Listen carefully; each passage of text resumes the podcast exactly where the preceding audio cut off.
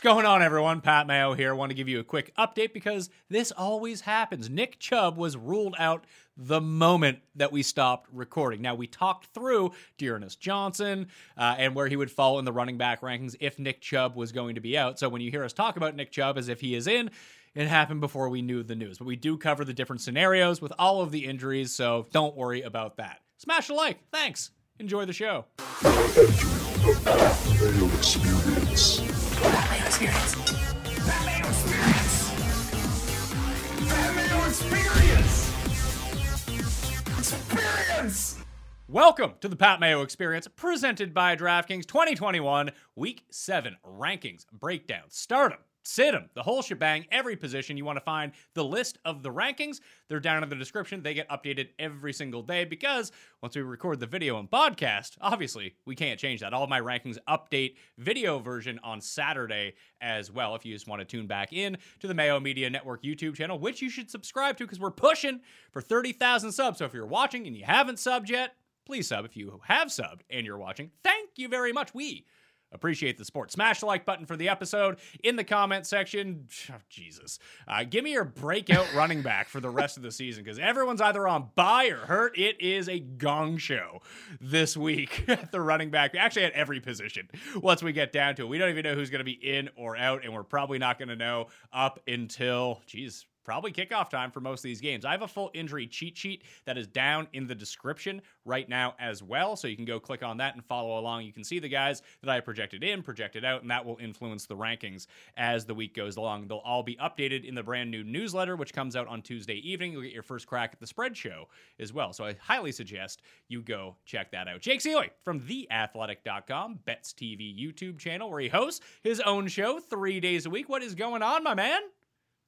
What's going on is uh, I, I, think I might be finally getting my second win a little bit behind you. So it's good. It's week seven and it's nice timing because six teams on a bye, which by the way, two weeks or two teams on a bye next week. What the hell, NFL? Come on.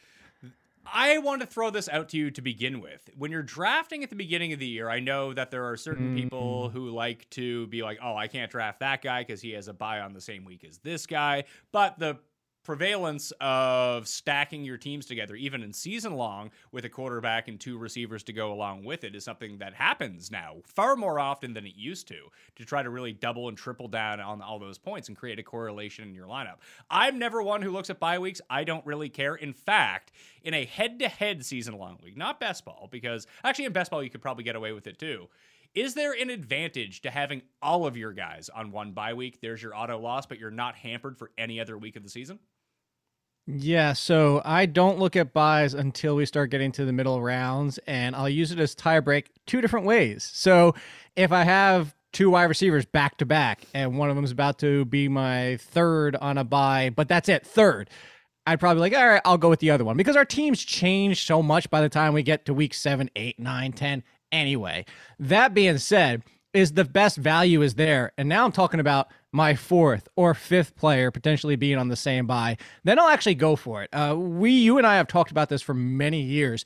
One year, I actually had this happen to me where I had half of my team on a week nine bye. And that was the discussion you and I had that year where it was, you know what?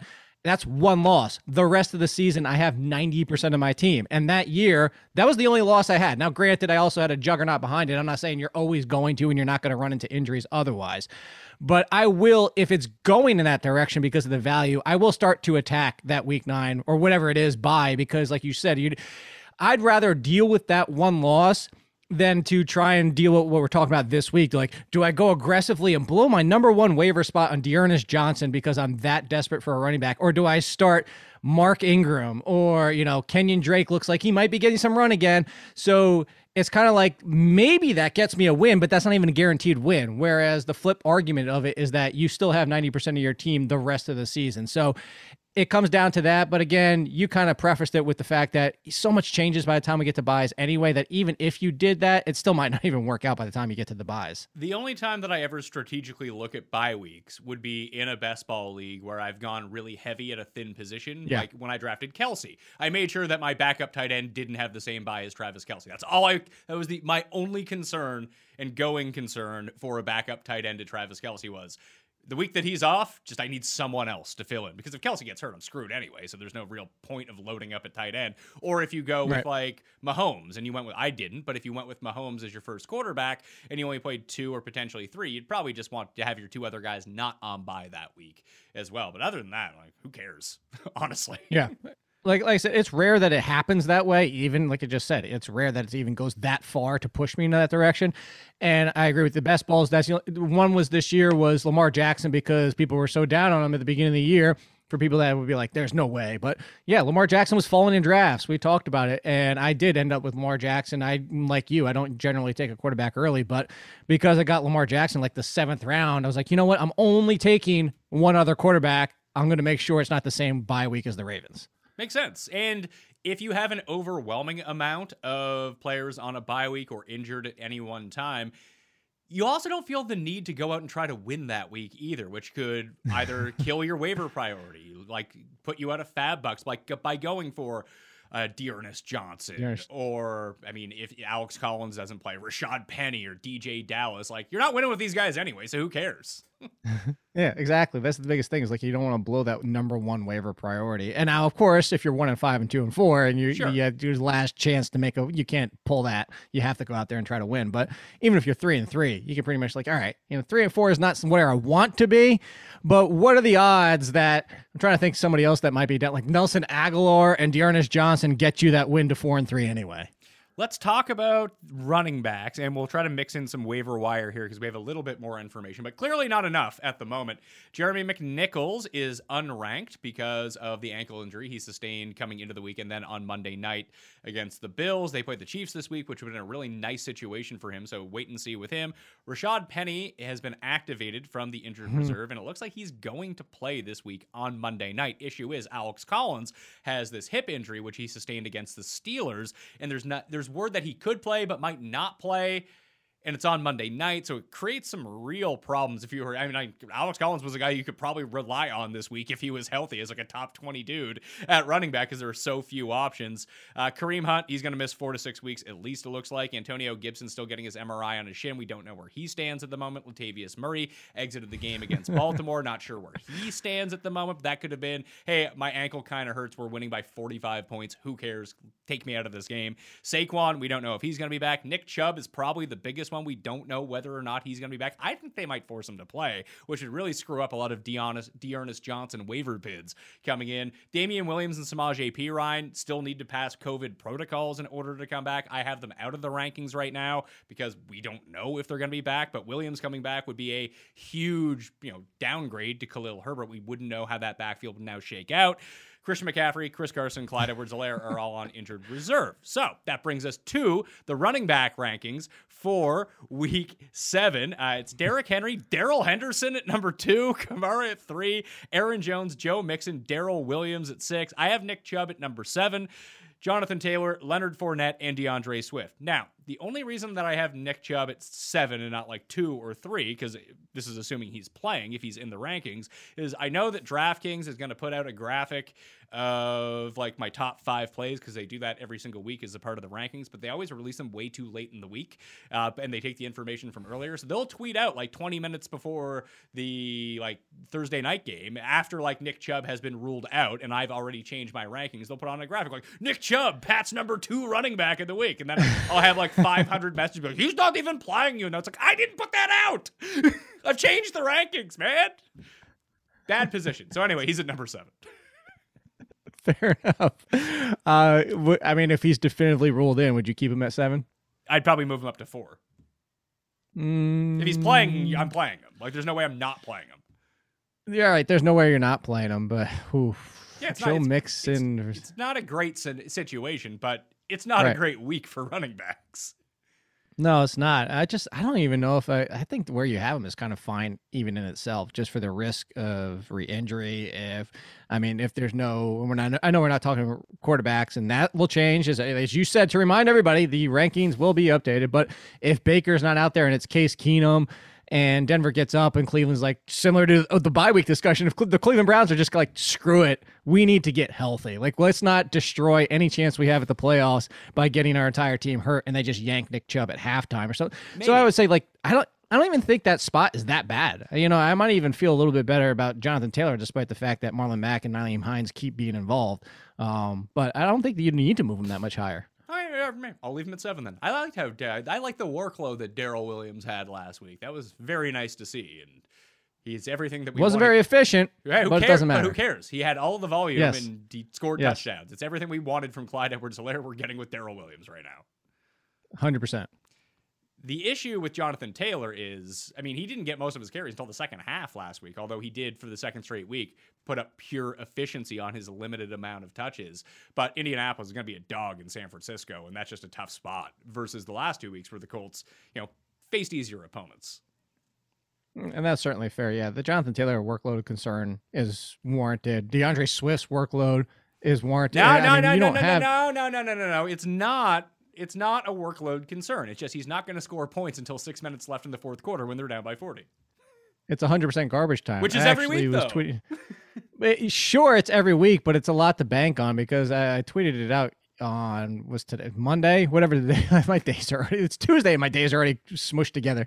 Is that it's the difference between fourth quarter and overtime, and the first three quarters is one of the top five biggest boosts. As in fourth quarter and overtime, as in barely any part of the game versus three full quarters. And it's a vast amount of use difference for D'Andre Swift. And I agree with you. And I even said that in the tweet. It's like there are going to be garbage time probably every single week for the Lions. I just still so much to rely on. Where uh, what I was going to say is, I know it's a terrible matchup for Khalil Herbert against Tampa Bay, but his workload, and the fact that he can pass catch, which we just saw Myles Gaskin do two weeks ago against Tampa Bay, is that if there's no Damien Williams, I would go Herbert before he goes. I just I, I don't want to rely. It's not just the garbage time; it's the garbage time touchdown is the biggest thing for D'Andre Swift too. I think that I would still feel more comfortable playing D'Andre Swift in my lineup over Khalil Herbert. In full disclosure, Herbert is number 11 in these rankings. He's one spot Sure. behind him. Well, I would go Chuba Hubbard too before Swift. Ah, I don't know if I would go that far. So let's just Yeah, I guess the Giants. Her- yeah, the her- Giants are I think top seven or eight weakest against the run. the Giants are just terrible, man. Exactly. But I, I just I, I have no faith in this Carolina offense because Hubbard could have had a much bigger game. DJ Moore could have had a much bigger game. Like Darnold had a terrible stat line, but watching that game, he actually didn't play that bad. I'm starting to sound like cussed, but I they must have had what eight drops between all of them.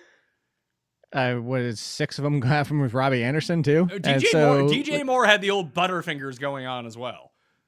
He did as well, but I'm just saying, look, I- I don't disagree with your sentiment. I said it about the garbage time for D'Andre Swift. I'm just telling you who I would trust. I would even trust, and I went one more spot to see this, is I would go Elijah Mitchell because Shanahan has told us Shanahan's like, yes, Shanahanigans is a real thing, but Shanahan has definitively told us Elijah Mitchell, his guy. Sermon had a huge game with Trey Lance and had a very nice second half in that game with Trey Lance.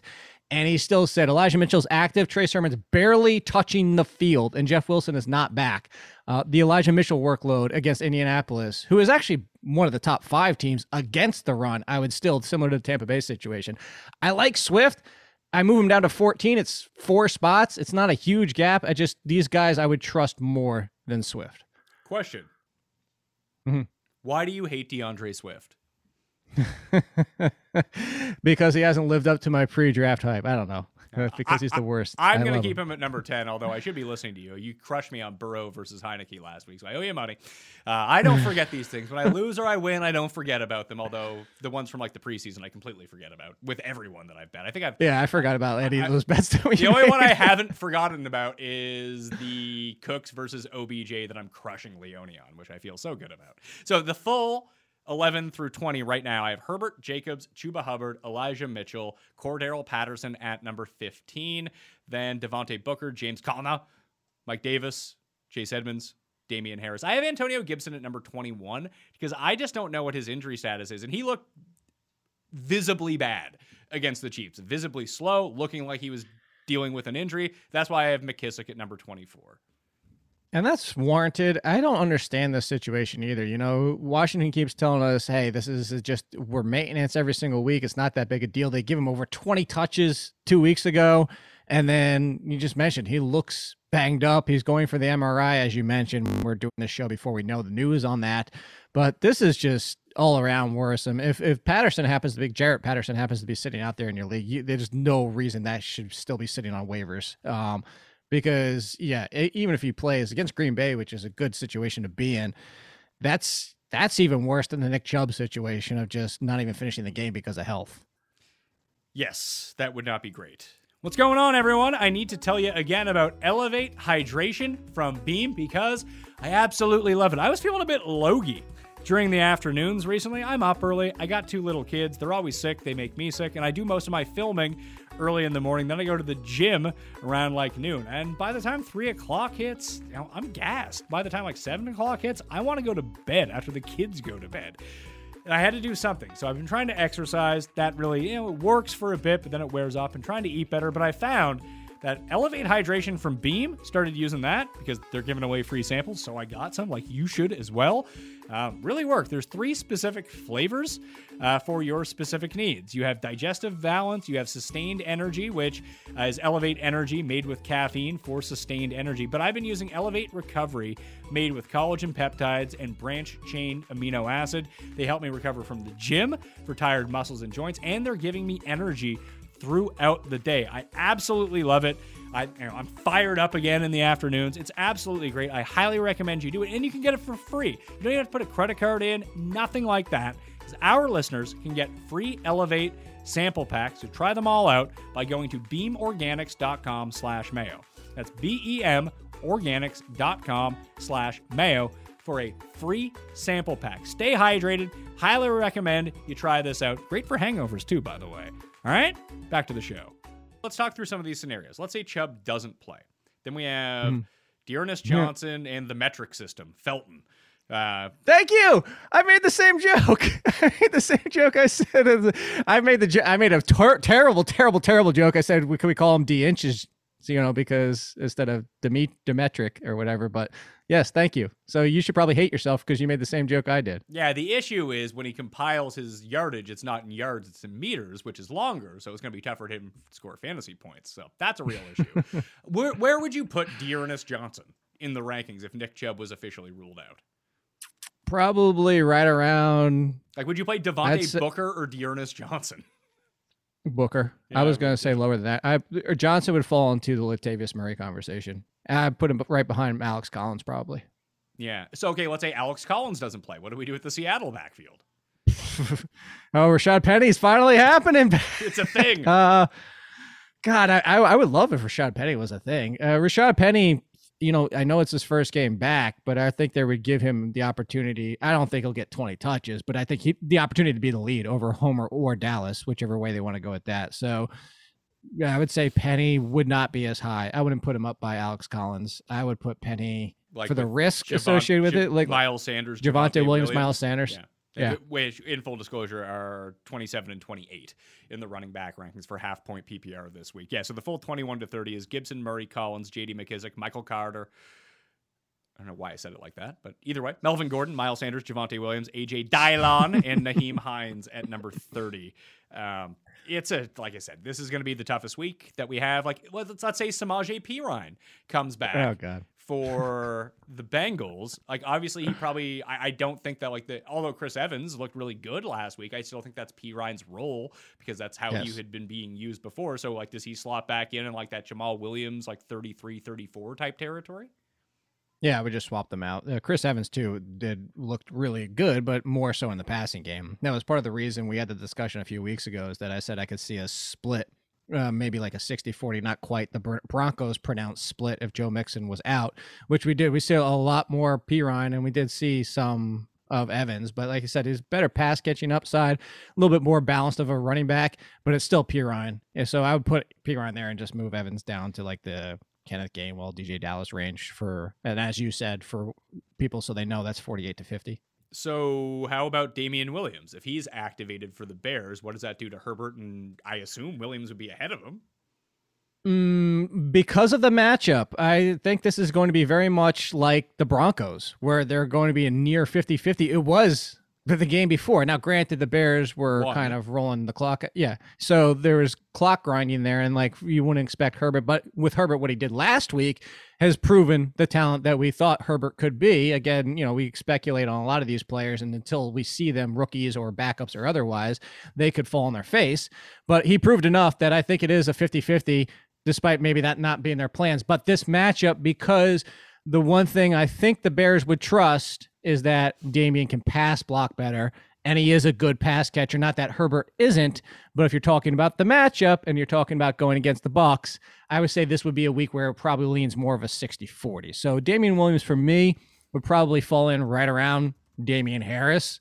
And then I would say Herbert would be down by AJ Dillon, Javonte Williams. Very, a little bit more pronounced of the Denver split, but kind of in that same range. Uh, two weeks ago, Damien Williams ran nine routes out of the backfield, and Khalil Khalil Herbert ran seven. So that was and that's with the garbage, you know, quote unquote garbage time on the other side of it is that they were playing control ball. correct. But that that's and I think they only threw the ball 21 times in that game. So, uh, but that, those were the routes run distri- distribution between the two. And as we saw last week, that Herbert played the highest percentage of snaps of any running back in the league without Damien Williams. So that was pretty interesting to know. Would you play any Dolphins running back? Nope. I wouldn't. I've been saying that for weeks. This I, I have no. I have Le'Veon Bell over Myles Gaskin right now. Let's say let's say Latavius Murray is hurt. Where would Le'Veon Bell go? Uh, this comes down. This is very simple. This is what do you think the game is going to be? Le'Veon Bell, it did more runs or more rushing snaps than passing snaps. Devonta Freeman more passing snaps than rushing snaps. That's also Ty'Son Williams might be activated if Latavius Murray is out. So I think it's a slightly better version of the Dolphins backfield. I'd still lean Latav or not Latavius. I would still lean Le'Veon Bell for the touchdown, but I wouldn't be surprised if Devonta Freeman's the safer play, or if all three just go belly up because Ty'Son Williams is involved. So where you have them, where's Latavius Murray? Twenty two. Yeah. I don't think I would go quite that high with Le'Veon Bell. I'd probably, I mean, Melvin Gordon's just not going away. I, I think I would stop at Le'Veon Bell right around Gordon and Sanders. Yeah, like my, I have Michael Carter at number 25, and he legit doesn't do anything. So that's how weak running back is this week. I mean, he does. He just does what he does on still splitting with Ty freaking Johnson. And Tevin Coleman. There- Yeah, well, Tevin Coleman is just. Tevin Coleman's like that's another one. It's like it goes to barely being used to getting ten touches to barely being used, and just make up your damn mind. Stay away from these backfields. Don't get involved with them. Stop trying to predict the Dolphins. The Dolphins, as we've seen, Myles Gaskins when they need to pass.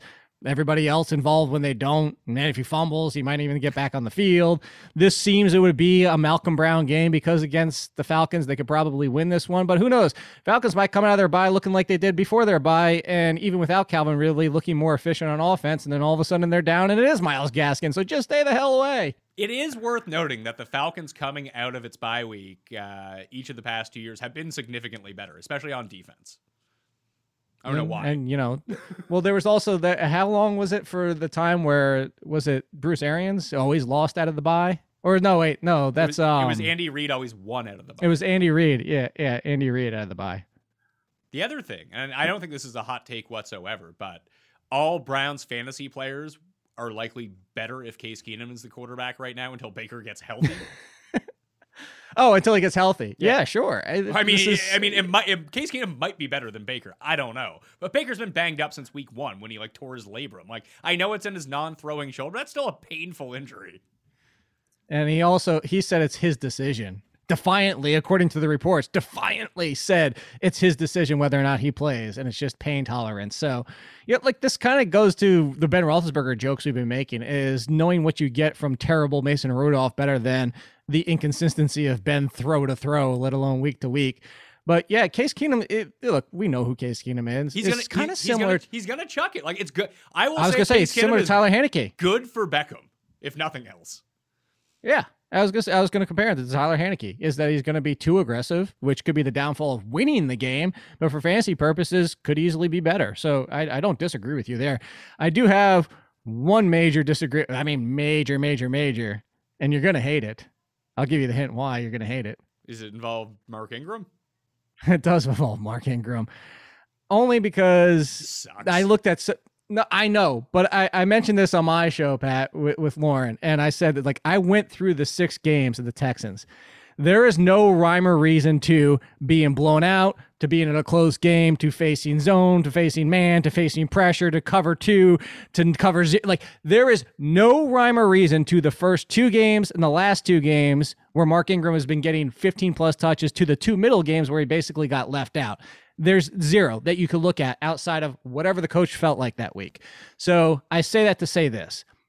David Johnson has been better on a per touch basis. Don't disagree. Mark Ingram's been don't care.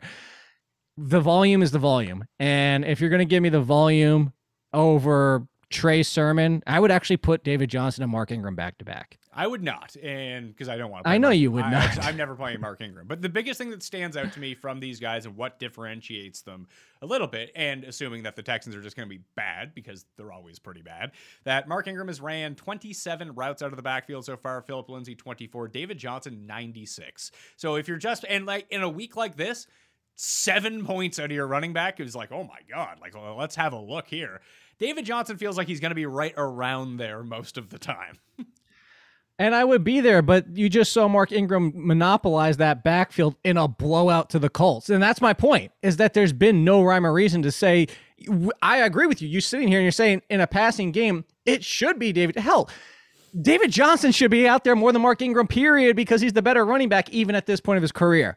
But that's my point, is that like there's been no definitive this is the game script. This is what they do. I would go David Johnson over Mark Ingram. I'm just saying I wouldn't have Mark Ingram that low. Here's the best part is if you look at their PPR points so far this season, Mark Ingram has 39.1, David Johnson has 38.6, and Philip Lindsay has 27.6. And I'm pretty sure all of those came in the first game for Mark Ingram. for Philip uh, Lindsay. But when you look at the actual like per touch, so the, those 39 fantasy points are on 90 touches. Lindsay has 27 on 39 touches, and David Johnson has 38 fantasy points on 34 touches this year.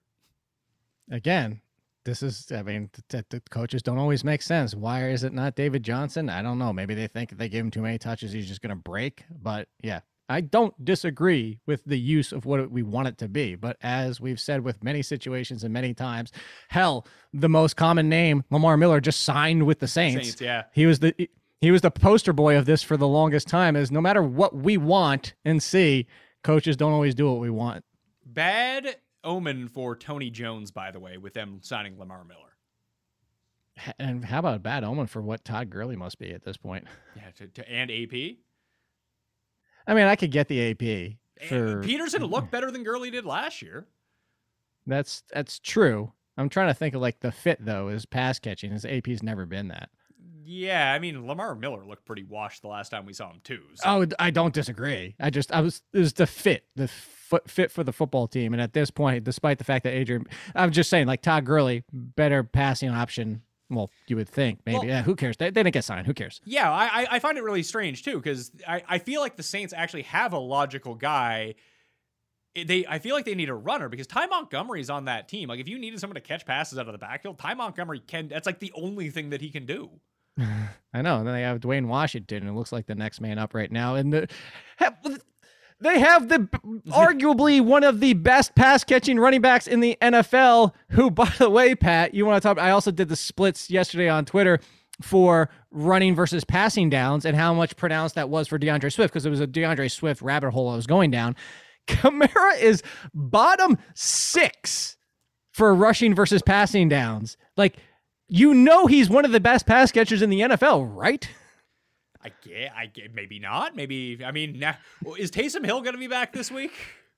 Oh God, uh, can we just hope not? Yeah, just for if, our if, sanity. If, if, not, I think this this. I actually think the Saints are going to be really good coming out of the bye like for the rest of the season because I think that Michael Thomas is either going to be back next week or the week after. And if Thomas comes back, I have no idea what he's going to be when he returns. But I actually think this it makes so much more. I actually put Marquez Callaway at number five in my waiver, waiver wire pickup rankings. It's up on DKNation.com right now. For I think he'll be really good when Michael Thomas comes back because they're asking him to be Michael Thomas right now, which he cannot do. He cannot go up against ones. He cannot be a focal point of an offense. But when Thomas is back, he can kind of be like the between five yards and 35 yards. Then Callaway can be bubble screens and deep shots, which he's good at. hey, I, I don't disagree with you there. And I actually have Marquez Callaway. I put him in a different section for me. I said check to see if he was dropped because a lot of people might have dropped him during the bye. And then also because, you know, I'm not thinking that thinking that Michael Thomas was coming back and then Marquez Callaway wasn't going to be valuable anymore. So I agree with you about Callaway. And the Thomas situation I don't know. They even said it could be like two to three, four more weeks, though. So that's the concerning part. It is. And we'll see. I- I'm guessing week eight or week nine for him. Ah, Ah. That'd be my I would guess. still if you get if if you gave me plus money on he decides as in I said this in the preseason to you Pat that he pulls the AJ Green of like eh, I, am still hurt I'll see you in 2022 I wouldn't be shocked I wouldn't either. I actually have him in my keeper league. Uh, he just. I, I'm tanking. In my, I actually won a game last week. I've been trying to not win games. I, I played the other crappy team and beat them, so that's always fun. Stupid Alex Collins and his good game. But uh, like I, I have in our league, like if you redshirt a player, you don't get you, you get an extra keep, but you also don't get penalized for the round that you're in. So I have Michael Thomas in the sixth round. I'm like, what do I do with this now? Do I keep him and just use him for next year? If he comes back, do I use him as like a huge trade chip and get a first round pick next year? Because I haven't, I have like Etienne. I have basically everyone who was hurt coming into the season to keep them for next year. So I'm just reloading. It's the first time in 14 years I've actually reloaded in this league. I'm like, this makes so much sense to do every three years and have an awesome team going into the next year. you, you're the try to win- Miami Marlins I am essentially, but it's the first because I always because I'm always end up being like four and two, or I'll be five and one, or three and four, or whatever it might be. Midway through, and it's like, oh, I could tank or I could go for it, and I'm always I, I want to win this year. I want to go for it, and then I just invest way too much into the future, and it kills me every single year if I don't win. Like I I had the only other year that I tanked was one year when like basically. I had the most points in the league, but I was one and six somehow. I just kept losing by like a point every single week. But I had all of these awesome players who weren't keeper eligible for the next year because they were drafted too highly, and I just sold them all off for first round picks when I once I was basically eliminated from the playoffs, and then I went undefeated the next year. So I should really be doing that game plan more often than not. I just saw that. I- hold on, Adam Schefter just reported that the Browns have signed running back John Kelly. Shout out old Rams to the active roster from the practice squad, but. I don't know if that's indicative of anything that happens to Chubb. It's because they officially placed Kareem Hunt on injured reserve. So then Right. now they have an open spot. If they sign another running back before Thursday, I would say that's bad news for Nick Chubb. Yeah, if they like bring in Todd Gurley or Adrian Peterson, yeah, if they bring in anybody, I'm with you. Is that right now it's the open spot, uh, and we'll have to see. Although I'd be interested though because the open spot, I don't know if it isn't necessarily indicative because they have to conceivably activate Jarvis Landry because they had that window and he wasn't active last week and Yeah, he's been pulled off the But but they just pulled they, off the IR. they only put John Kelly to the active roster. They put Kareem Hunt and that guy whose name I can't last name I can't pronounce. Jeremiah. Oh, they put somebody else on the IR. yeah, they put two guys on IR. Okay, okay. Well, that changes it. Oh, you're talking about the Notre Dame kid? Yeah, ooh, Jeremiah Owusu-Koramoah. Yeah, Yeah. He's also on IR now. Per He's also awesome if he could just stay healthy. Well, he Uh, can't. But to go back, Yeah, that's why they're To that's why, back the, up- Se- that's why Seattle's gonna run Rashaad Penny into the ground. It's like we got him for one game. Let's go. uh, Antonio Gibson, like let's just keep it until he breaks down. Um, I, I will say this to go back to your strategy situation. I had somebody ask me that in, the waivers column. They said, "Hey, uh, I have a chance to win it. I can get that this team's blowing up. They're offering me Derrick Henry, and I forget it was a decent wide receiver. It's like a wide receiver twenty ish range. And I said I give up my second rounder, my fifth rounder, or Michael Carter.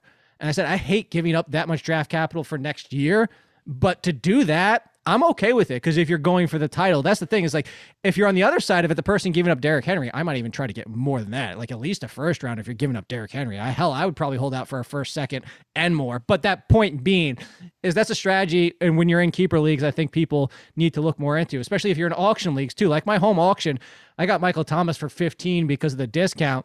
And I'm kind of with you in the fact, like, I don't know if should I just go ahead and sell him and potentially just get help now or try to hold because if he's 20 bucks next year, because ours go up $5. But this is the strategy behind all these when you're in keeper and those type of leagues where I think people don't take enough advantage of it. It's and th- my issue right now is I have too many guys to keep for next year. Like I have Jaylen Waddle, Right. he's, he's a red shirt. I have Javonte Williams, he's a red shirt. I have Michael Thomas, he's a red shirt. I have Etienne, he's a red shirt. I have Lawrence and Fields. Like I, I, I have Pitts. Like I just drafted rookies on my team. It'd be like I hope four of these guys hit.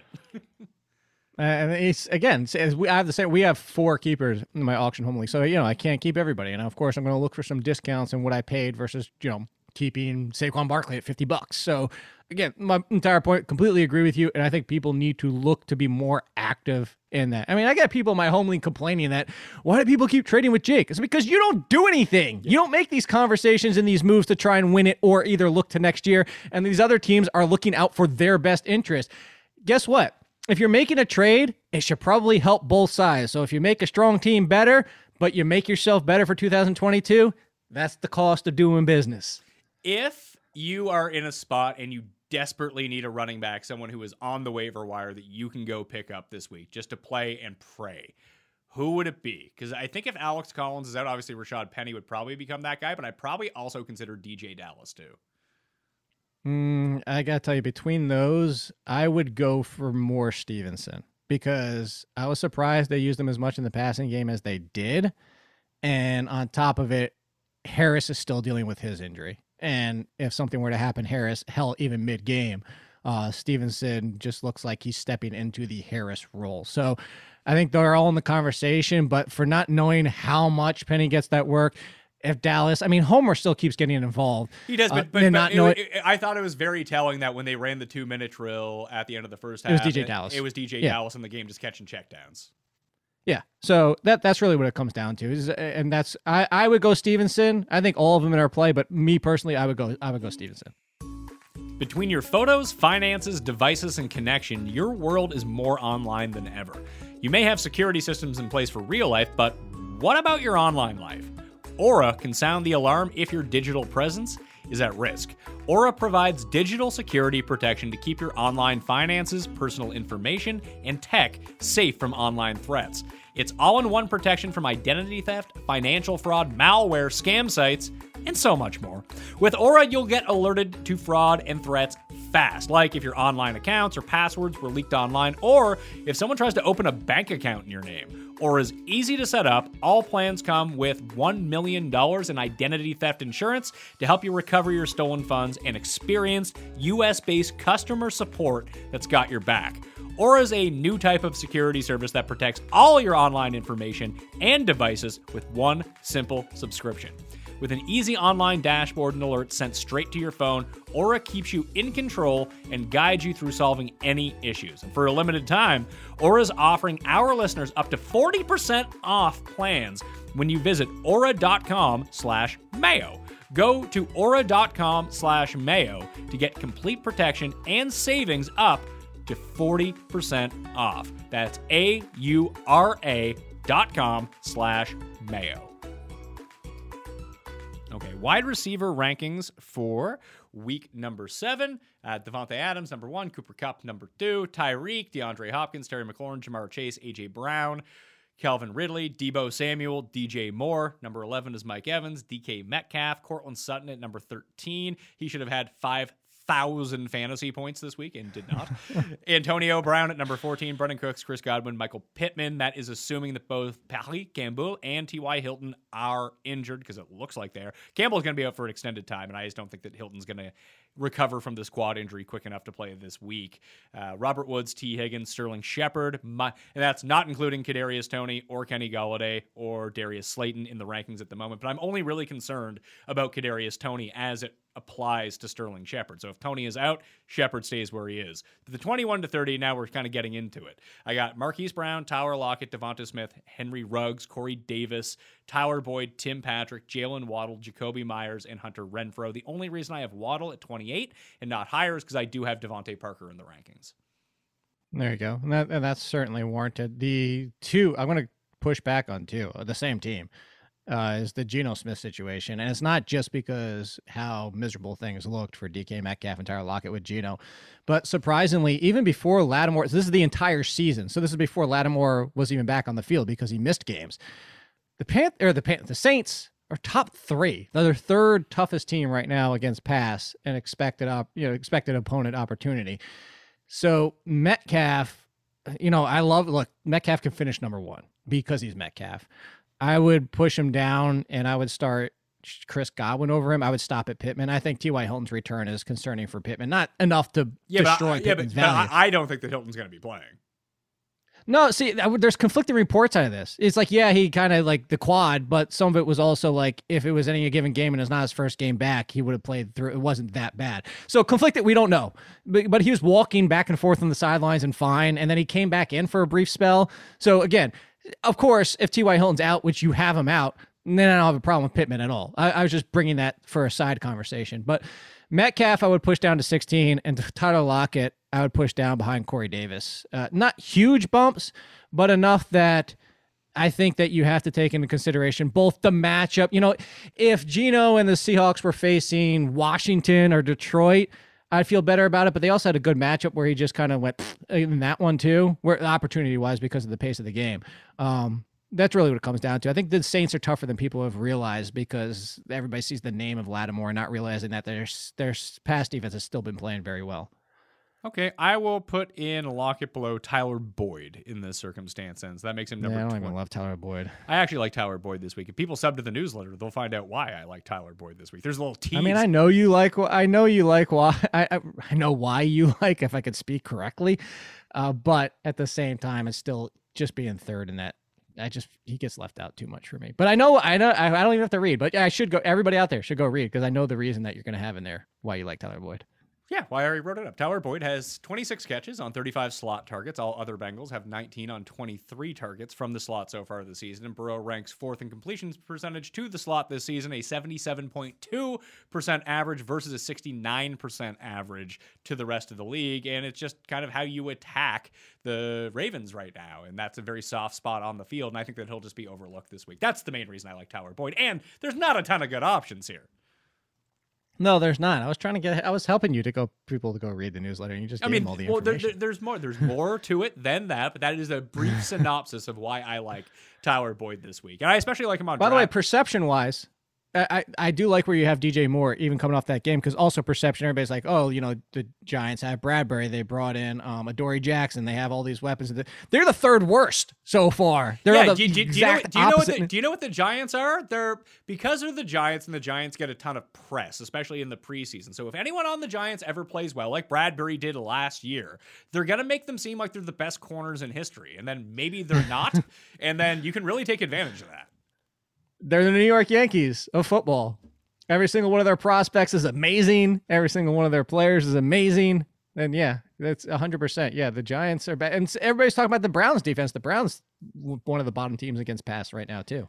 So Waddle, Meyers, Hunter Renfrow at number 30. 31 is Jamison Crowder who is tailored perfectly to beat this Patriots team. It's whether Zach Wilson can get him the ball or not. Who knows? Uh, Amon-Ra St. Brown at 32, AJ Green at 33, DeVante Parker, Rashod Bateman. I have Odell at 36. I'll switch backs to him for a second. Robby Anderson is 37, Allen Robinson, Kalif Raymond, Darnell Mooney, Tunes. But with Beckham, I have Baker currently starting in the rankings, and I think that hurts Beckham. Let's say Case Keenum plays in this game. I know Surtain's been really good so far, but I feel like I'd move Beckham into like the mid 20s if Case Keenum starting. Oh, what if Jarvis Landry plays? Huh. I don't. I don't think that Jarvis Landry is going to play. I think that you think they're going to give him that one extra ten day rest on yes, top of it. Absolutely. I, I, think it'd be crazy. Which makes sense. I think it'd be crazy not to. With I, I think it'd be crazy. It's not necessarily to, crazy to play Chubb because I don't know what his injury status is, obviously, and I don't know with Landry either. But with Baker, it makes complete sense if you think you can get him basically 14 days off to recover from this injury. With Landry, why are you rushing him back coming off of injured reserve if he's not 100? percent Like, there's just so many weird questions that kind of fall into this that it makes a lot of logical sense to say. It's a lot like what Tampa did last week on Thursday night. Like Gronk could have played in that game from what it kind of sounds like. And same with some of their defensive guys. And they were like, screw it. We're good. We'll just wait till next. we'll, we'll, wait the ten days. yeah, we're we're really damn good. We don't really care. So yeah, if Case Keenum's there, I can see Odell Beckham's upside around. I'm looking up your list Ruggs, here. Ruggs and DeVonta Smith, Hollywood Brown, like that range.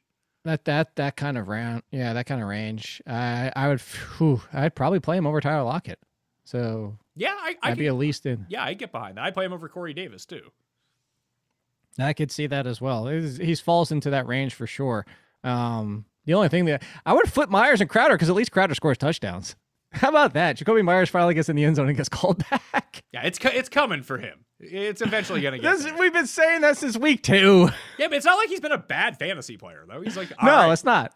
You know, not. you I'm know just- who might be the most underrated fantasy player so far this season? Because I went and looked at the waiver wire. There was two things that really struck me. Because I, I just for the purposes of a waiver wire column, I use the ESPN uh, percentages, which you know fall somewhere like between CBS and Yahoo when it comes to like where people actually have.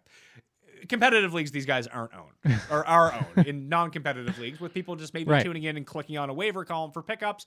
Like Elijah Mitchell was only owned in like 58% of ESPN leagues, which blew my mind. Ricky Seals Jones was only owned in 17%, but Tim Patrick's only owned in like 14% of leagues somehow. Tim Patrick is good. You can play Tim Patrick like every week. So, uh, and that's I go to Yahoo. Uh, there, those percentages are a little bit higher, but there is a section where it's I tried to tell you, and I it's tongue in cheek, like ha ha, I tried to tell you, but it's also tongue in cheek, is in there's a section I always have at the top of the running backs and the top of wide receivers. To your point, is like I can't keep writing Tim Patrick up for six weeks. Like at some point, there's nothing left to say. Like I can't be like. And Tim Patrick did this. Like, if you don't want to pick up Tim Patrick, then don't pick up Tim Patrick. He's been sitting in. So there's two parts of the I tried to tell you. The I tried to tell you was like Sterling Shepard this week of like, hey, look, first game back, look how much Daniel Jones loves him, and Kadarius Toney is out for an indeterminate amount of time. So I wrote him up a little bit, but Tim Patrick's been sitting in the slant, uh, the italics. Previous told you still under 60%. You don't even get a write up. He's been there for five weeks or four weeks. I don't know what else to tell people. He's good. That, that would be my and lead. even if He's Judy good. comes back, he's not going to be completely written out. No, but it would be bad.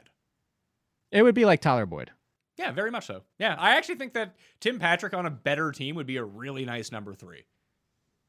I think so as well. You know who else has been in the same group for the entire past four weeks is Henry Ruggs. Guy's in the top 30 of wide receivers, and he's still sitting out there. There we go. 41 through 50. And this is, I mean, these, these would normally be like the 60 to 80 range. But I know this is gross. It's Van Jefferson, Donovan Peoples Jones, Nico Collins, Brandon Aiyuk, Christian Kirk, Rondale Moore, Marquez Callaway, Zach Pascal, Mecole Hardman, and Kendrick Bourne. I have Reagor at So- number 51. Ra- Reagor, like Courtland Sutton, could have had 50 fantasy points on Thursday night. He could have, and I'm a little bit concerned, uh, mildly concerned now about Reagor with how close Quez Watkins was in routes and snaps. And I'm not saying he's taking over for Reagor. I'm just saying Reagor, similar to Brandon Aiyuk, keeps faltering, and Philly is officially gonna, you know, maybe start giving Watkins more opportunities. The only two in this range, I, we just talked about Callaway. Uh, Callaway and Hardman. Hardman's officially is still look. He's number three, but he's been officially consistent as the third receiving option. Uh, I would put Callaway and Hardman before I even went to Nico Collins. I think it really depends on what you want from this game. I can just see Nico Collins now, especially because Chris Conley's not going to play, looks like, with this neck injury. And there's ru- rumors that Tyrod could come back this week as well. Probably not this week. It'll probably be next week, but uh, he could be activated off. Yeah, but he's the. They're working- two. Callaway's the one, and Hardman's on the Chiefs going against the Titans. There's my counter argument to Collins, and I like Collins. I just feel like Collins, eventually they can't give Brandin Cooks 50% of the targets every week. It just can't work. No, but is it guaranteed to be Collins? I think so. it Might A- be. after watching that game last week, he was by far their second best receiver. Oh, that's that is not a question in that, but I mean, I'm just saying, is it definitively Collins, Davis Mills, or Tyrod Taylor going to him? By the way, why are we back to Tyrod? Remember when he was going with what was it, Ty- Ty- Tyrod or whatever it was? Yeah, I, I forgot what the alternate pronunciation was, so I just went back to Tyrod. He tried to tell us, and we're just like, nope, it's Nah. Tyrod. We're, No, we're it- telling you how you're. Well, it was like Kelce came out and said that's not how he pronounces his name. No one listened. it's Kels. Yeah, And no, yeah, everybody just said, no, too bad. You like, you yeah. waited too long to tell us. Yeah. Should have done this eight years ago, pal. Not happening. if you had to pick someone up, uh, like almost like running back, if you need a wide receiver three or a flex this week, if someone you know who is available, like where would you be going here? Mm, who I know is available. I mean, there's because there's a lot of names, as you said, that will probably sit out there like Crowder, Hardman. You know, obviously. So I'll just say one that is definitively still out there in a lot because people, even after the past game, they were waiting for a second game. It's Amon-Ra St. Brown. You have him at 32. He's still he is out there in a vast amount of leagues. And then after that, if that's still too obvious.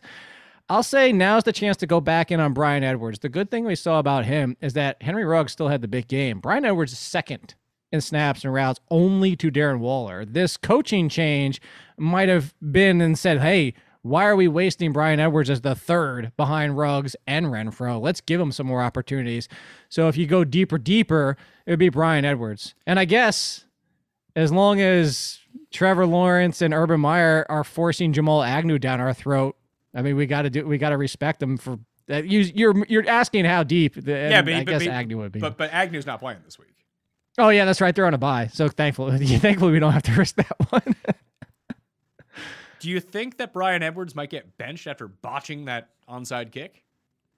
No, it's this. That's it, people put more weight into that. To like the, not a name drop. Uh, DeAngelo Williams, when he talked about it, he said more things happen in practice than actual games. Like the fumbles, we've seen this before. Like don't overreact to fumbles. Running backs come in and get the very next touch, or maybe they're out for a series or, and come or, back. Or in. you're Chris Carson.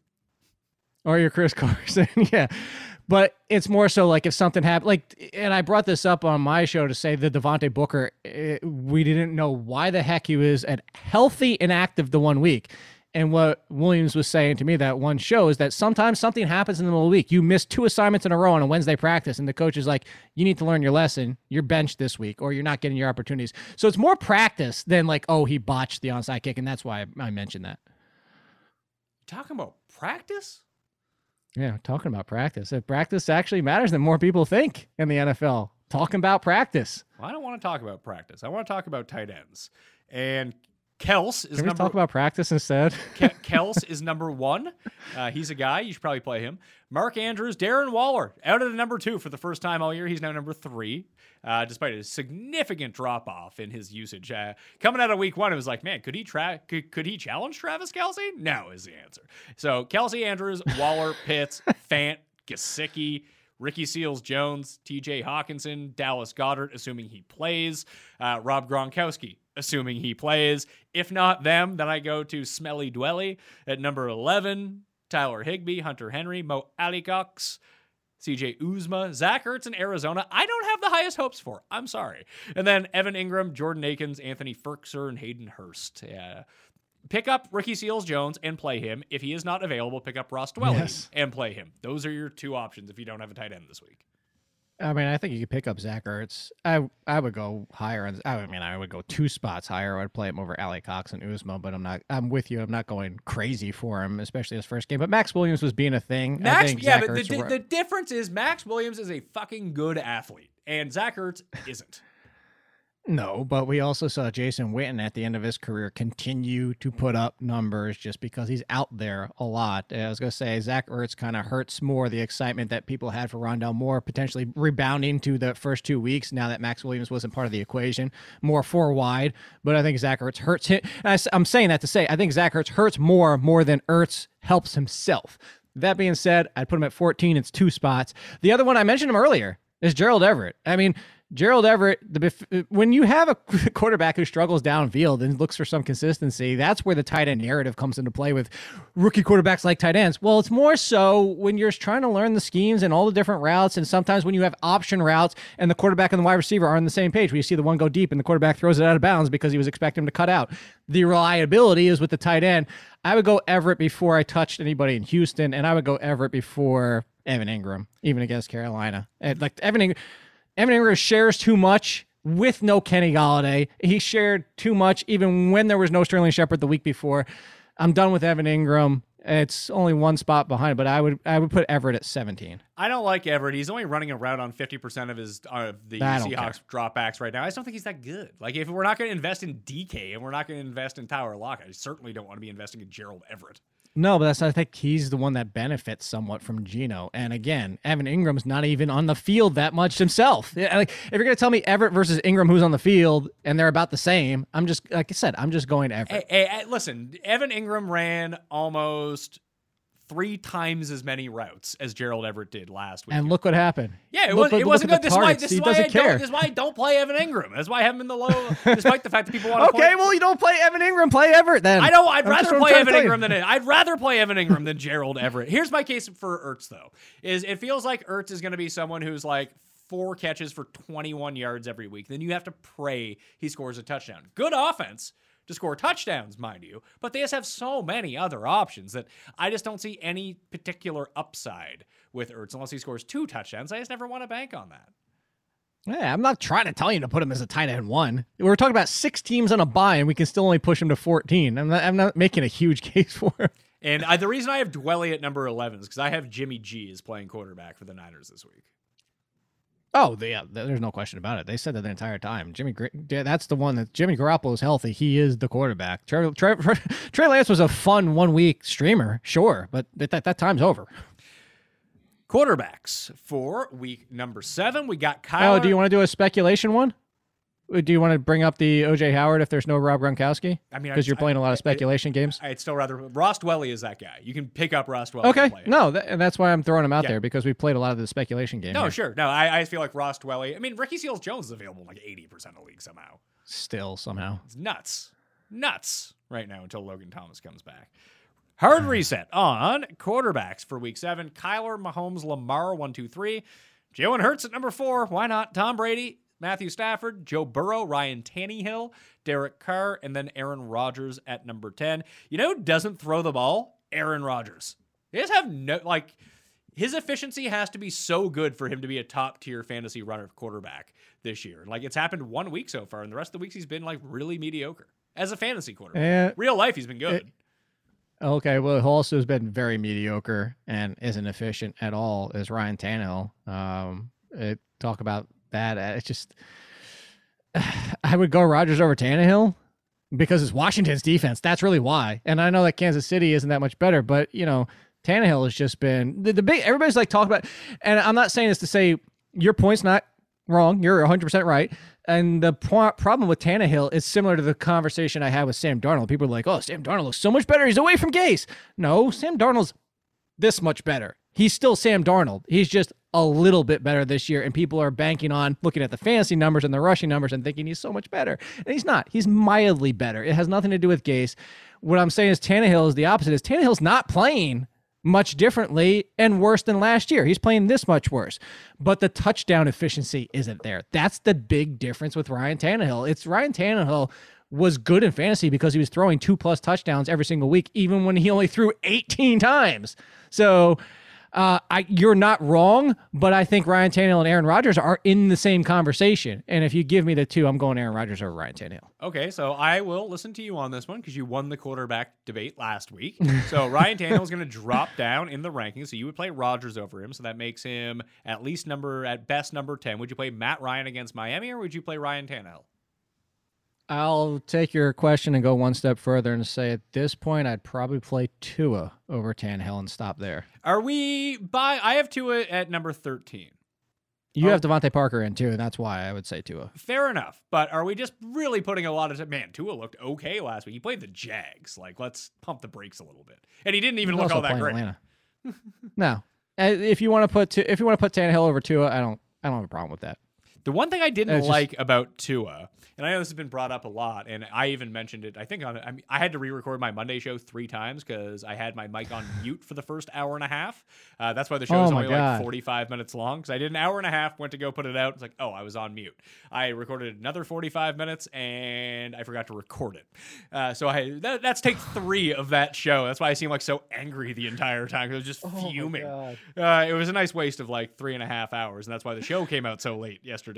I would have taken the rest of the week off, Pat. Oh, no, no, you, you, gotta you gotta push through it sometimes. It was a nice learning experience about how I should be looking at my checklist every single time. There's a reason that I write this stuff down, and I got too complacent. I didn't check it. That's why you should always check your instructions to remind yourself so you don't ever fall into that trap again. The problem with Tua here, so I don't know if this made the show or not, is he had one third down and they ended up converting on the fourth down, but it was third and two, and he had like 15 yards to run in front of him, and he didn't take it at all. And he made this horrendous pass to nobody.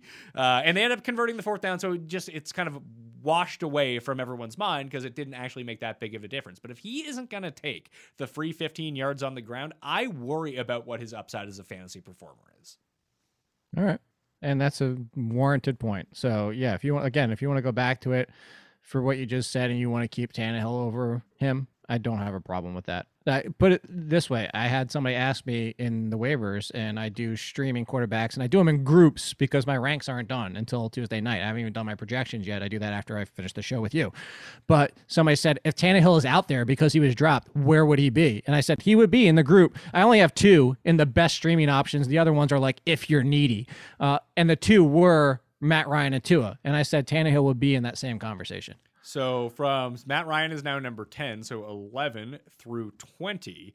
I got Sam Darnold at number now 11. So Ryan Tannehill, Tua Tugs, Jameis, Jimmy Garoppolo, Teddy Bridgewater, Tyler Heinicke, Zach Wilson, Mac Jones, Jared Goff. Uh, in a revenge game, too. double revenge game. Revenge, yeah, but yeah, double revenge. Yeah, Stafford's going to be the one to actually, and everybody's always going to remember that Stafford's the only one that did anything. And real quick to go back to Tannehill, I would I would have felt better about Tannehill if Julio Jones didn't get hurt again. True. If Baker sits in Case Keenum is playing quarterback, where would you put Case Keenum? Over Zach Wilson. So you'd That have was easy. You'd I have. don't, you would- you I, would- you would I play- don't ever want to start play- Zach Wilson. play Heinicke, then Case Keenum. yes, I don't ever want to start Zach Wilson if I don't have to. Fair enough. Defenses. Four. I actually thought, that, and this is not going to sound good. I actually thought defenses were super easy to rank this week. Just they all kind of like So when I- going to be like when I, look, when I when I looked at the list, I was like, oh, this actually makes a lot of logical sense to me, which means they're going to be wildly off. But I have the Cardinals at number one against the Texans, Rams, Panthers, 49ers, Broncos, Patriots, Saints, Buccaneers, Ravens, and Packers. A lot of those defenses are wildly available, by the way. I was gonna. That's where I thought you were going. I was gonna say this is a. I have one, two, three, six, seven, ten potential streaming defenses this week, including the Dolphins. Uh, if you're really desperate, the I have, Seahawks. I have them I at 12. want- I have the Dolphins at number Yeah. 12. Yeah. So there, there's a lot of potential options out there, and if you're looking ahead to Week Eight, some of those defenses carry over too. So go look ahead if you want to kind of try and carry one for two weeks. But yeah, You- defenses you know what? seem I- I pretty don't- easy. I don't have them ranked, but the Falcons' defense could be okay too against Tua. Just they've looked so good coming out of byes the past few years. Their defense in particular. And they get Sam Darnold next week. not bad. Not that, not that bad at all. I will say this though, our combined defensive rankings is only like 40th this year so far. We we, we have we have to make up some ground here. Yeah, but now is when we really start to get into it because DVOA is adjusted. Uh, we can go Right. and look at like sack percentage and everything like that. I've been using the advanced stats hub at runthesims.com, but I feel like we have a large enough sample now because there's a lot of noise. I mean, there's a lot of noise in football stats anyway, but at least we do have a larger sample of, oh, this team actually sucks at blocking. This team can actually get to the quarterback. And that's been sustained Right. now over the course of a few weeks. So, I mean, you can't use the Saints on the main slate on DraftKings, but I feel like they have the highest upside of anyone here because we know their pass defense is good. We know they can attack the quarterback, and they're playing Geno Smith. And I just feel like people wouldn't play them uh, in Seattle, but it's a Monday night game, so that's kind of irrelevant. Yeah. I, well, on top of it, I think a lot of people aren't going to look to pick them up because they know they have to immediately drop them because next week they get Tom Brady. So they're they're if you're only playing the one weeks and get, can't get two weeks, I'm with you. I, I have the Saints. I think they were one, two. Where are they? They're my fourth. I think fourth best because the Pan- the Panthers are in there too, and you have them third, and the Panthers are still wildly unknown. I've been rolling with the Panthers on DraftKings the past few weeks. They're up in price now at So would 3500 bucks, but they've been good. And they get the Giants and the Falcons in the next two weeks too. Not bad. Not bad at all. Dolphins get know, else is not bad. Your show. Yeah, the show There wasn't bad, and we kept it under an hour. Despite, I feel like we hit on a lot today, Jake. We did. It felt that way for sure. Yeah, if you're watching this on Game Plus Network in Canada, shout out to you. Tell them you want to see some more PME and some more Jake Ciely. If you're listening to the audio podcast, rate, review, and subscribe. Help us out there. If you're watching the video version, smash the like and hit up the sub button to Mayo Media Network. Jake, what do you got going on the rest of the week? Yeah, Frankie's 12:01 a.m. Eastern on Wednesdays. They they have to do, do that that way, and then the APA, which is adjusted points allowed, which is something similar to you talking about the metrics, is looking about the matchups for running backs and all wide receivers, quarterbacks, tight ends, all the major four positions. So that's going on, and you mentioned it, the best TV show, All in Football, tomorrow Wednesday, depending on when you're watching this, 2 p.m. live, or you can watch on the same network as you if you want to watch the replay later on with Jeff Ratcliffe to talk ranks. There we go. If you want to find the updated rankings and the ranking list in cheat sheet form, hit the description. You want to find the injury cheat sheet, which will also be updated, hit the description, or just sub to the newsletter as there's a fresh one coming out on Tuesday evening. And I'll continue to update that on the website on Substack as the week goes along. That's where you can find the injury cheat sheet. And if you want to play in the best tournament on DraftKings, the Pat Mayo Experience Listeners League, also in the description. There's a lot down there that you can find discounts, giveaways, promos. I've been trying not to overwhelm people with it. We're into week seven now. If people were going to sign up for something, Jake, they would have done it already, I think.